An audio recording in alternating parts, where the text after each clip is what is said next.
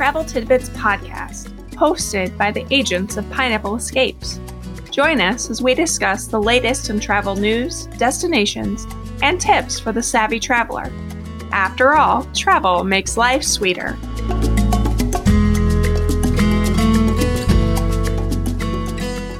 Picture this with me the opening scene to The Lion King when the circle of life starts and you see the sunrise over the African savannah. You can hear it now, can't you? I can't actually sing the song or else I get sued. And that's mostly for copyright reasons. Although I'm sure someone out there may sue me for trying to sing. Anyway, back to the African savannah and the Lion King. Anyone who has seen this movie knows what I'm referring to. I even have this song as my phone's ringtone. It's one of my favorites. I remember seeing The Lion King in theaters when it first came out, back when a matinee was actually a good deal, and watching and rewatching it over and over. I cannot tell you how many times I watched it that summer, creating that specific core memory, but it was definitely a lot. This was also back in the 90s when you can just drop your kids off at the movie theater for an afternoon and pick them up later. I mean, who needs summer camp when you're a latchkey kid? Am I right? So, with this specific core memory in my brain, imagine when adult Nikki goes to Disney's Animal Kingdom for the very first time. I'm a true Disney fan, fan with a capital F. I cry when I walk up Main Street and see the castle in all her beauty. But guys, let me tell you, when I walk into Animal Kingdom and see the Tree of Life with its beautiful carvings of over 300 different animals, my eyes get misty. I can't help it. Jambo, everyone. It's Nikki Arden. And today we're going to do things a little differently at the Travel Tidbits podcast. We're going to talk a little bit about nostalgia, specifically my nostalgia. I'm going to tell you guys all the reasons why I love Disney's Animal Kingdom. I feel like sometimes Animal Kingdom gets pushed off as a glorified zoo, and that could not be further from the truth.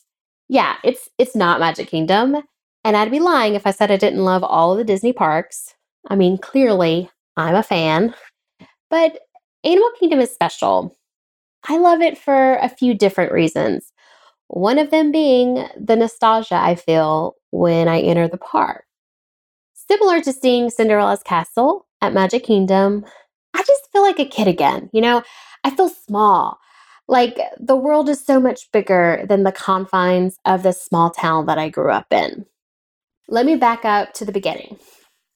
Disney's Animal Kingdom first opened on Earth Day, April 22nd, 1998. And I I really really wish that I could have uh, aired this episode on Earth Day. It would have been kismet, like perfection. It didn't happen. It wasn't in the cards. It's okay. Life goes on, but it would have just been awesome. Just I want to point that out there. So anyways, Animal Kingdom opened on Earth Day 1998 and was dedicated and themed entirely around the natural environment and animal conservation. So, since its inception, Animal Kingdom incorporated special provisions throughout the park to protect the welfare of the animals that are located inside. So, for instance, Animal Kingdom is isolated, you know, further off from the uh, Disney's other three parks. Well, all of the other parks. Uh, and this is to minimize external disruptions to the animals. And because of this, you'll notice that Animal Kingdom does not have a nighttime fireworks show. The park has always used biodegradable paper straws and it prohibits plastic straws, plastic lids, balloons. You'll notice that your drinks never have a straw or a lid on it. So, pro tip all of the parks have made the switch to paper straws, which, I mean, let's be honest, they're not good. They're, it's gross. So make sure to pack reusable straws, either silicone or metal if you're bougie, to take with you to the parks. So Disney's Animal Kingdom's park lead designer was Imagineer Joe Rohde. And uh, Rohde is responsible for designing the Tree of Life, for creating Expedition Everest, and he worked really close with James Cameron to bring Pandora, the world of Avatar, to life. So, walking through Animal Kingdom, you can find special nods to Rohde and his contribution to the park scattered, you know, throughout. If you've never been, Animal Kingdom is separated into six parts or sections. You have the entrance or oasis section, which takes you to Discovery Island and the Tree of Life. So, one of the things I love just from the entrance and the oasis section is DiVine. So, Disney describes her as the mysterious muse of nature. She blends in with the landscape. So, she is one of those streetmosphere characters who walks on stilts, but she quite literally blends into the landscape around her. It's almost like one of those magic eye books from when you were a kid, the older crowd. You know, y'all know what I'm talking about. Uh, you don't see her right away, and sometimes she'll move and you can see her, and it's really neat to to catch a sight of her. Um, it's really cool. She's beautiful, and um, it's really cool to see her.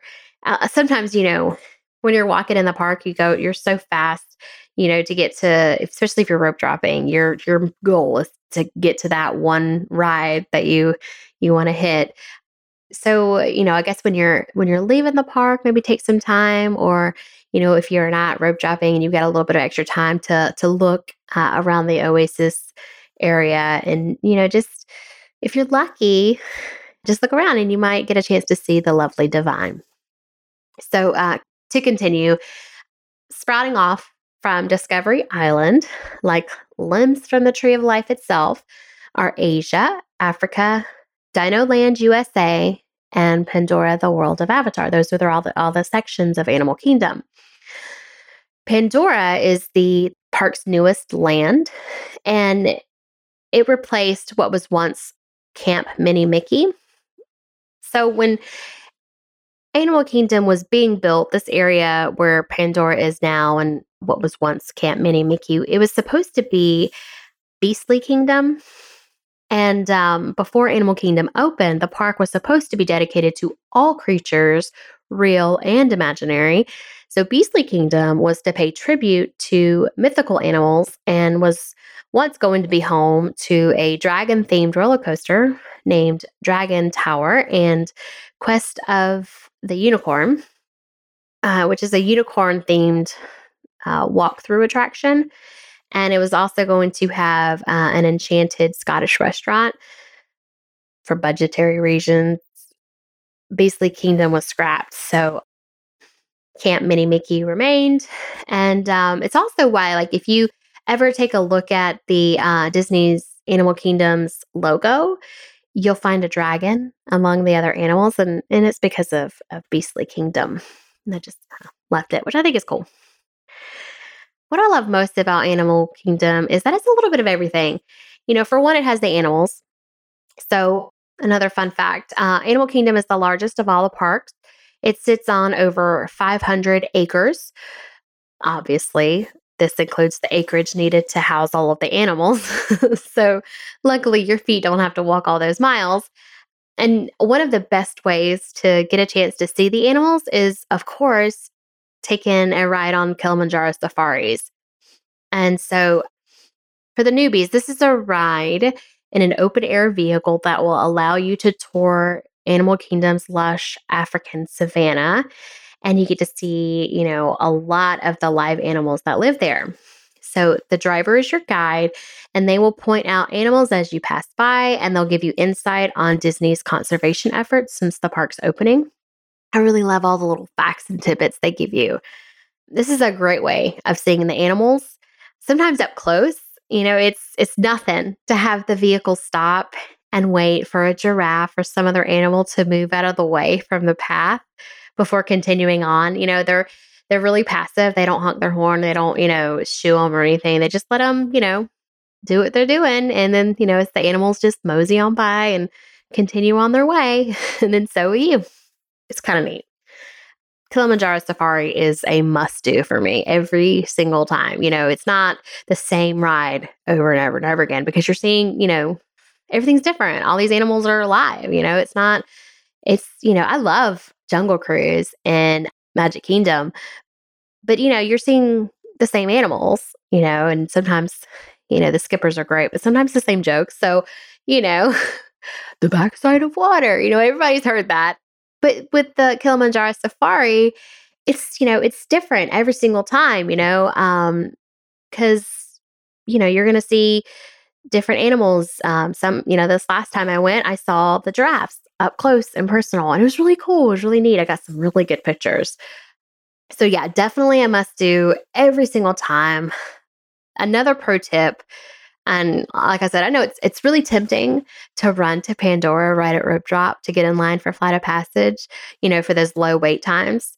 And and while I'm not saying don't do that, if flight of passage is a must do on your touring plan, you know, by all means, definitely ride flight of passage first. But afterwards, try to get onto Kilimanjaro Safari early in the day. I find that the animals are most active early in the morning. Later in the day, a lot of the animals are sleeping, you know, and I I mean, I can't blame them. I totally would be, you know, sleeping in the middle of a hot Florida day. So, you know, I feel ya. So, so yeah, definitely try to go early in the morning. Earlier is best. So, one of the other options while at Disney's Animal Kingdom is to take a, a behind the scenes tour. So, they have a couple. Well, they got three right now, at least. And um, one of them is Caring for Giants. It's one hour tour that allows you to get an up close look at the African elephants. The prices on this varies depending on when you go, but it's typically around $35 per person. It's not bad. And then you have the up close with rhinos, which is also an hour, and it allows you, you know, kind of an up close look at the white rhinos. Uh, it's a little bit more. It's a, about forty-five dollars per person, and uh, and then lastly, you have the Wild Africa Trek. It's a privately guided VIP tour through the African savannah. So think Kilimanjaro safaris, but you know, on steroids. You know, it is. You're gonna see all the animals. You're you're to be riding in a in a vehicle, but you'll also be walking. You know, that's something you want to consider. And I mean, you get, I mean, we're talking, you know, a lot of access to animals, and it's uh, three hours long. It includes uh, complimentary photo services. So they'll take a picture of you, you know, in the landscape and with animals, you know, surrounding you. It's kind of neat. And then they'll also include a meal, food. They'll feed you, which is kind of nice too. So this the price for this tour uh, is one ninety nine per person. So if you want, you know, a little bit more behind the scenes or like a backstage view of some of the animals, you might want to uh, check these out. But honestly, you don't need to spend the extra money to get an in depth look at all the animals inside, you know, Disney's Animal Kingdom. I mean, in every single exhibit, I mean, whether it's Gorilla Falls Exploration Trail or up in Conservation Station, you know, every cast member is loaded with tons of animal knowledge. Um, I love going up to the conservation station, and you can sometimes see that, like, they'll show you, like, kind of behind the scenes of, you know, them caring for some of the animals. Uh, and then you got the little animation station sometimes, and they're, you know, showing you how to do a little bit of character animation. It's really fun. It's it's it's like, you know, your love of animals, but also your love of it's, you know, it's everything you love about Disney. You know, you got, you know, animated animals and you've got real animals. It's just I love it. I can you tell? I mean, obviously. so, um one of the things I highly suggest, especially for kids, is to become a wilderness explorer you know, from up. just like um Russell. Oh, sorry. How did I just I almost forgot his name. That would have driven my son crazy because we love that movie. Uh, just like Russell, you too can become an wilderness explorer. This little activity it allows you uh, and or avid explorers to earn adventure badges, just like Russell, uh, as you work your way around the park it's a lot of fun. I mean, even for an older explorer, you know, such as myself, I know I'm not like, you know, Mr. Fredricksen, but I, um, you know, I'm older, but I still have a lot of fun collecting my badges, you know. So I definitely, definitely suggest checking out the Wilderness Explorer. So, okay, so I talked at length about the animals, and um, spoiler alert, that's probably my favorite part. But what I also love about Disney's Animal Kingdom is it's just the vibe. You know, so you walk through, as you walk through the different sections of Animal Kingdom, each one is just themed perfectly. You know, I feel like this is where the idea of like immersion, complete immersion in the theme parks started, you know, back in the late 90s with, with Animal Kingdom. I spend most of my time in the Africa and Asia sections. Uh, specifically Africa. I love Harambe Market. I love the food. I love the atmosphere, especially when the tam tam drummers are playing. I mean, it's a whole vibe. I I can't get enough. You know, and this small town girl from Georgia who's never been to Africa, and honestly, I have no idea if I'll ever get the chance, you know, I feel a little bit closer, you know, to the culture. You know, through Disney magic, I'm transported to an entirely different place, you know, a place so unlike what I'm used to. And yeah, if you're a roller coaster junkie, thrill junkie, you know, you may think that Disney's Animal Kingdom is just a glorified zoo or maybe a half day park. But if you take the time to appreciate the little touches of Disney magic and Imagineering that went into creating this beautifully immersive park, you may find that you're just as crazy about it as I am. I could go on and on about why I love this park. and I, honestly, I can, I can also, I have a lot, I have a list of things that I would love to change about Animal Kingdom. And I could give you more touring tips and tricks on how to have, you know, the perfect Animal Kingdom day, but sadly, I'm running low on time. So next time, if you would love to hear more about Disney's Animal Kingdom, feel free to hit us up on our social media. We are at Pineapple Escapes, and you can uh, also visit our website at www.pineappleescapes.com. You can uh, find all of our previous travel tidbits podcast episodes on our website. We've also got links to all of the Pineapple Escapes agents and links to our social media on our site. Also, do me a favor, okay? follow and subscribe to our podcast and leave us a, a good review. It really helps us out and we can, you know, provide more travel content for you guys. And if you have suggestions on topics for future episodes, just let us know, you know?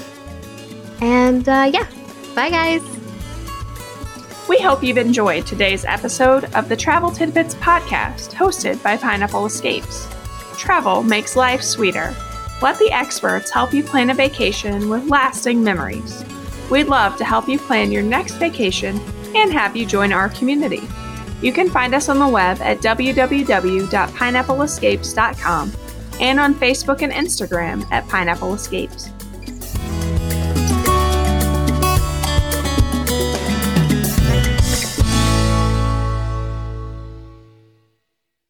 This podcast is part of the Sound Advice FM network.